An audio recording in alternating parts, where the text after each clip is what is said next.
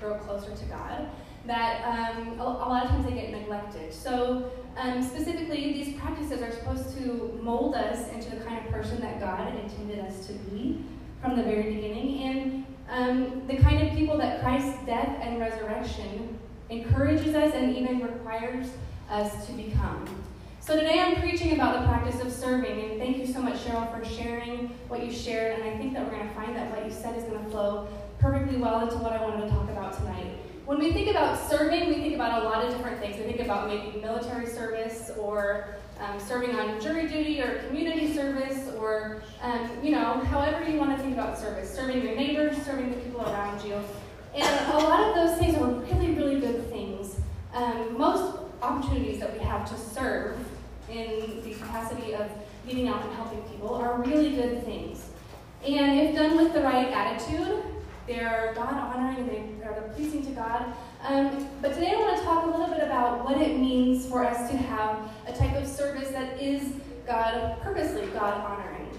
And I think perhaps this might be a little bit of an elusive concept for us. I think we find it hard to grasp because, of course, we know or we may have heard that God's grace is something that's given to us freely. It's not given to us based on our merit, it's not given to us based on how good we are. God offers grace and salvation to anybody who seeks it. Um, we are saved by our faith through this miraculous work of grace that God lavishes on us.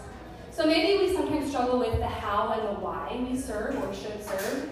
And maybe on the flip side, sometimes we become mired in the, the have tos or the, the lengthening to do lists that plague our days. And instead of being something that's life giving, as Cheryl has shared, sometimes it becomes a burden that we carry around on our shoulders. And it's more like a weight. Oh, it's one more thing that I have to do. So I think ultimately we shy away from serving because it's hard. It requires something of me. And I feel like we can never really know exactly how much serving is enough serving. What's the quota? Um, Eli's not here, I was going to pick on him, but for National Honor Society, they give you a. Riley, are you in National Honor Society? Uh, they give you a, a chart. Sorry. Sorry, I didn't call you out like that. Good job, Brad. I know. Me either, buddy. Me either. I didn't want to leave you out if you were, so that's why I did that. Uh, but they give you like a, a, chart that you fill in, and you have to have a certain number of hours of serving people in the community. And so I think sometimes um, we think we can just maybe reach that quota. If we can know exactly how much serving is required, then we can just check it off of our list. So instead of serving because we are pleased to give back to God in that way, we let it become a burden that we carry or avoid altogether. I have a really random question. How many of you are fans of Cool Whip? Yeah. Yeah. Okay, let's let's do a little survey. Last week when we had ice cream sundaes, we did the Reddi-wip, You know the. No, that's gross. Okay. Okay. So the other kind, the other kind, no, the other kind is the tub, right? Or what you make homemade. Well, okay, we'll get to that. Right now we're just talking about the tub or the spray. So, Karen, you'll understand what I'm talking about in a minute. But you have to choose one between the tub or the spray. Okay. So if you prefer the tub of Cool Whip, the blue tub that you get in the freezer section, raise your hand. Okay. If you prefer the spray, we put on ice cream sundaes, now you can raise your hand. Not everybody voted, so not everybody gets participation points. You can do the flip. Is it just going in my mouth because then the spray? There it is. right? I don't know. Well, Cool Whip's plastic. Just saying. Just saying. Okay, so you're going to appreciate this, Jeff. You're going to appreciate this. So Albert Borgmann is a philosopher who wrote a book called Power Failure. And it's this book about how technology over the last several centuries has really changed the way we view the world. It's changed our culture and our belief systems. And so he begins this study by talking about Cool Cool Whip is basically this like mass-produced version of whipped cream, right? And it's available to everybody. You can go to the store anytime you want, and you can know exactly where to find it, and um, you know exactly what you're going to get, what it's going to taste like, what it's going to feel like, what it's going to smell like. You know how it's going to um, perfectly accentuate the deliciousness of that chocolate pudding pie at Thanksgiving, right? So you know what to expect when you have Cool Whip. Now, whipped cream, on the other hand, right? That's what you prefer? For sure. Whipped cream requires hard work, right?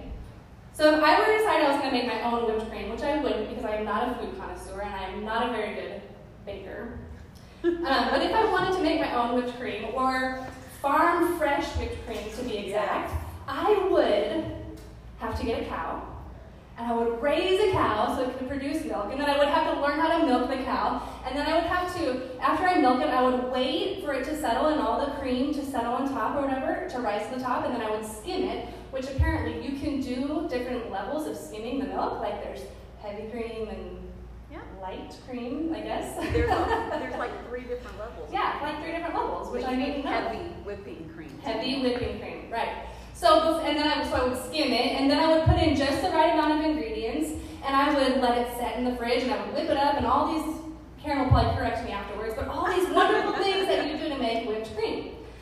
Really The margin of error in whipped cream is a lot bigger than the margin of error in Cool Whip. My whipped cream could fall flat, it could be too stiff, or face it, I might get kicked in the head when I'm trying to milk the cow because I would have not a clue how to do that. So it's a lot of effort, and I would prefer to just buy Cool Whip.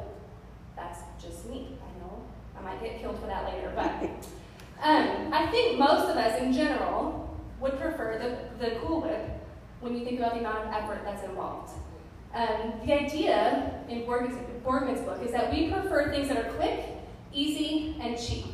And technology has so changed us that everything we could possibly want is available at the store, just a quick drive away, or with a click of a button.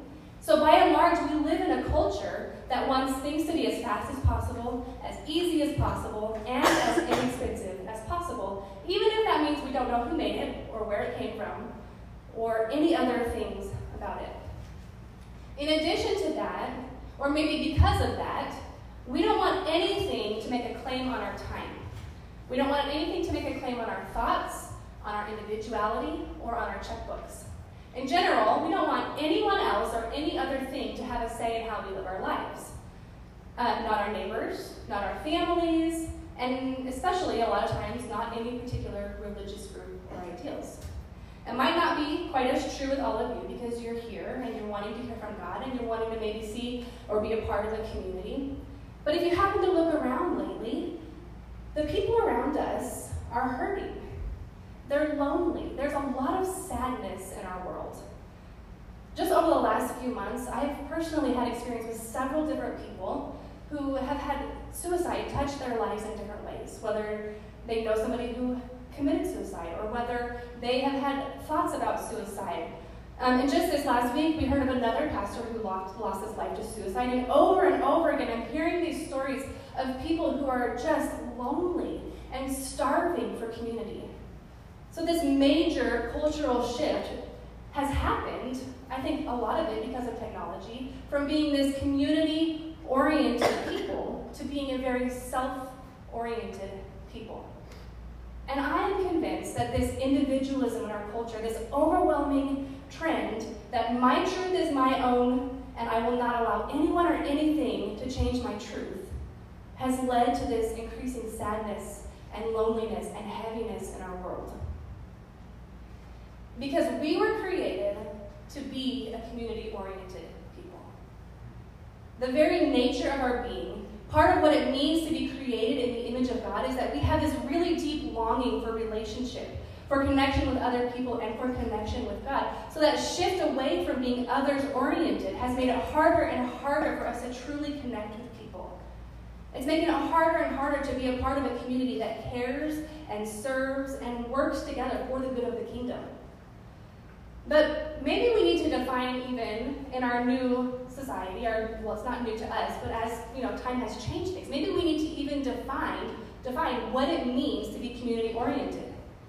Does it mean that I hang a Wichita flag from my house or wave it, or does it mean that I march in a neighborhood parade? Does it mean that I go to all the ball games, or that I volunteer for all the PTO events? Well, maybe in part that is part of being community oriented.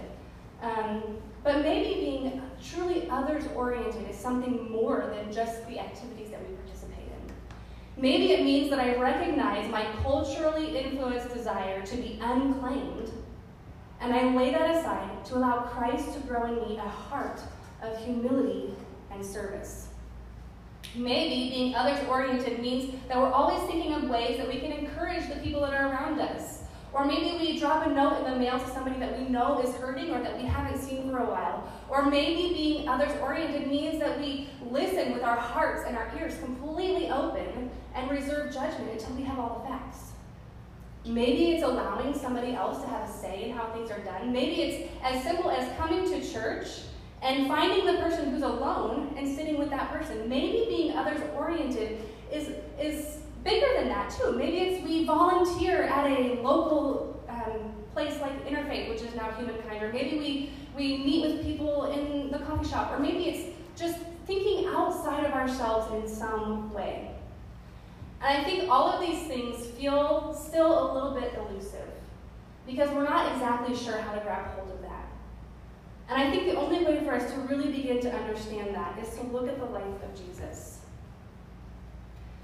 Jesus lived and breathed others oriented service.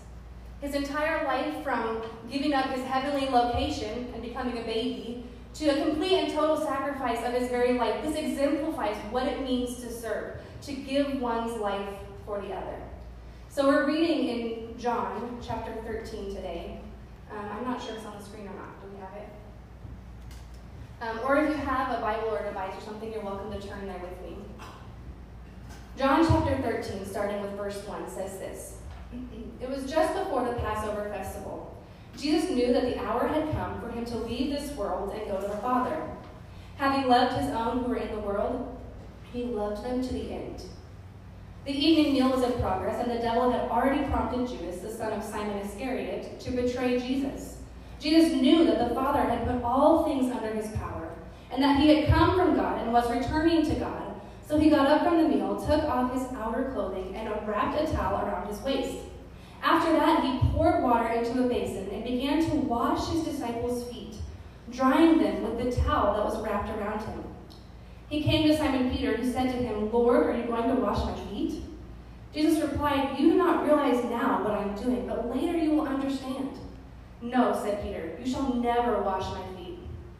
Jesus answered, Unless I wash you, you have no part with me. Then Lord Simon Peter replied, Not just my feet, but my hands and my head as well.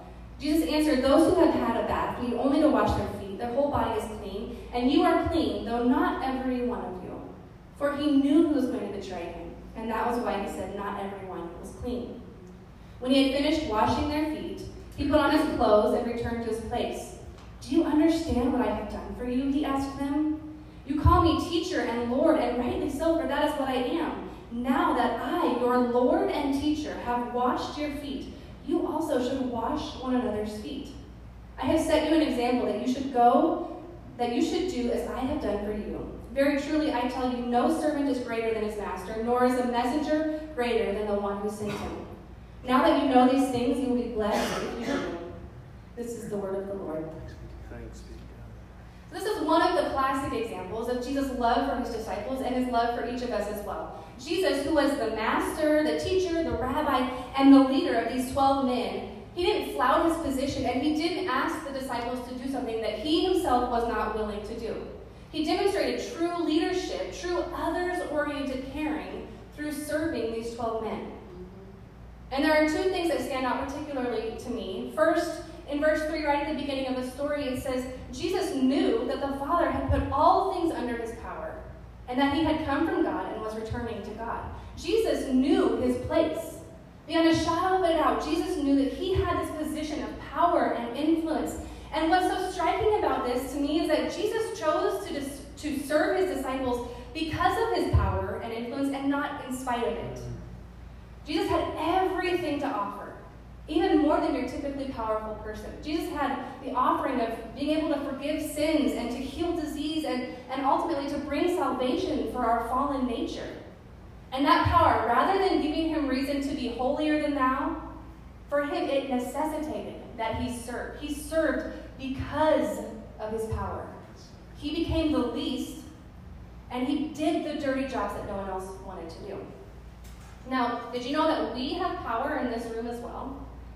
We're privileged people.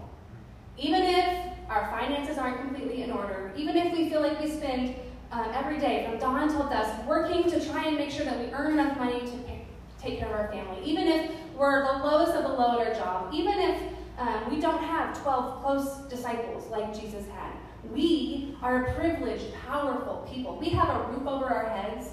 We have a community that loves us and supports us. I think everybody in here probably has enough to eat. We all have some sort of income. We have jobs. Many of us have some kind of education. And above all of that, we have the experience and the knowledge of the love of Jesus Christ. We are a powerful people. And just like Jesus, that powerful position that we are in, it demands that we become a servant of all. That we lower ourselves, that we let go of our egos, practice humility, and become others oriented people. We serve because of our power and our privilege and our place, and not in spite of it. The next thing that I notice about this passage is that Jesus not only served because of his power and position, but he served without reservation and without selecting who was worthy and who was not worthy of being served. So, right in the midst of these 12 disciples, there's Peter, who just hours later would deny that he even knew Jesus. And there's Judas, who already had it in his mind that he was going to betray Jesus. And Jesus knew that. The scripture tells us that. These two men who didn't get it, who didn't understand Jesus as well as they thought they did, and who, one of them, who was responsible for one of the greatest betrayals of all time. And yet, Jesus washed their feet along with everybody else's. He didn't pick and choose who was worthy. He served regardless of any kind of disagreement, any kind of tension, any kind of fear. Because this is the reason why he came to seek and save and love and embrace the lost with open arms, to serve without reservation. I wonder what the church and furthermore the world could look like if we all chose to serve on the same terms that Jesus served on. What if we served people around us without hesitation? What if we loved others without a second thought to their political affiliation or their bank account status, good or bad? Or their opinions on education, or their beliefs about God? Or what if we chose to serve people regardless of their gender identity? Or maybe even regardless of their thoughts about abortion? What if we were people who served unconditionally? Because this is exactly what Jesus asks us to do. He says, I have set an example, and you should do for others as I have done for you. We are expected to humble ourselves, to make ourselves less, so that others may be exalted. We are to be others oriented people, period. I came across a quote this week from one of my professors at Trevecca. She said, The kingdom of God is not us versus them, it is us for them. I think so often we have this idea that if we serve people who have different status than us, or if we go out of our comfort zone to try and help people, that they're going to have power over us, or they're going to think we're weird, or I mean, we just have this kind of hesitation about serving people who are different than us. But the kingdom of God is not a battleground for who is greatest. The kingdom of God is built on a choice made by the people of God to become less so that Christ can become more. All right, so you guys might be thinking to yourselves, that's all well and good, but you told us this is not about a list of to dos, and that sounds like a lot of things that we need to do, that we need to change, that we need to focus on. How can we possibly add one more thing to our plate? How can we possibly serve one more person? How can we possibly serve like Jesus did in our individualistic society? Remember Cool Whip? Can we go back to Cool Whip for a second? Somehow, we have gotten it in our heads that the church is Cool Whip. That the church is this nice topping to put on the end of our week, that it will fill in all the cracks, It'll give us the warm fuzzies, and it'll help us to be ready for the next week. And there is a little bit of truth to that. The gathering of this community is a healing place, a place where we can come and be renewed and restored, and where we can have fellowship with people who um, we know love us and care for us. So there is a little bit of that. But the church is not Cool Whip. The church is not some homogenized, perfectly cultivated, perfectly exact formula that works the same whether you live in Denmark or Denver. The church is whipped cream. The church is built upon hard labor. The raising of calves, which eventually produce milk that can be skimmed and churned and whipped. And sometimes the whipping up or the formation of the church uh, creates these beautiful sugary peaks. Probably when Karen, like, you know, when Karen makes whipped cream, I'm sure it has these beautiful peaks that are just perfect. And sometimes, Robert, Sometimes the church turns out imperfectly, and there's parts that are too thick and parts that are flat. So if the church were Cool Whip, it would be a place that required nothing of me. I could come in and experience and be fed, and I could leave, and I would know exactly what I was going to get every time I walked in the door. And it would serve my own desires and scratch my itch for community. But if the church is whipped cream, it's a community made in love. It's built on backs of God's service. It requires work because it's made from scratch. And the truth is that if the church is whipped cream, it's going to make a claim on my life. It's going to require me to put forth effort, to give up my time and my thoughts, to be physically and mentally present when we're gathering, to volunteer when things need to get done. Because if the church is whipped cream, it cannot get done without each and every one of us. As hard as it is for us to be claimed by the church, to put in the hard work and give of our time and our efforts, that same claim that requires something of us is the very claim that frees us from spiritual death and darkness of every type of sin in this world. The church, God places this claim on our lives that we can't walk away from, but the claim for servanthood is also a claim for victory over everything that is evil in this world. The claim on our lives to serve as Jesus served also claims our lives for victory over sin and darkness. It makes us a conduit of grace, of God's grace in the community, and it enables us to be the hands and feet of Jesus wherever we go, to be the vessels for God's kingdom, which, by the way, is coming here and now. Even in this moment, God's kingdom is coming, and we get to be a part of that. God's kingdom can be glimpsed through our undying, unyielding service to God and God's church. And we serve the church and we serve alongside the church as the church reaches out into the community because the church is God's plan for the coming kingdom. The church is how God intends to bring renewal and restoration to this fallen world. Does that mean it's easy? Of course not. But it doesn't have to be about accomplishing a list of to dos or carrying the weight of the world on our shoulders because we've taken on too much. Remember, Jesus is our example. And in Philippians chapter 2, we read this, starting with verse 1. It says, Therefore, if you have any encouragement from being united with Christ, if any comfort from his love, if any common sharing in the Spirit, if any tenderness and compassion, then make my joy complete by being like minded, having the same love, being in one spirit and one mind. Do nothing out of selfish ambition or vain conceit. Rather, in humility, value others above yourselves, not looking to your own interests, but each of you to the interests of the others. In your relationships with one another, have the same mindset as Christ Jesus, who, being in very nature God, did not consider equality with God something to be used to his own advantage.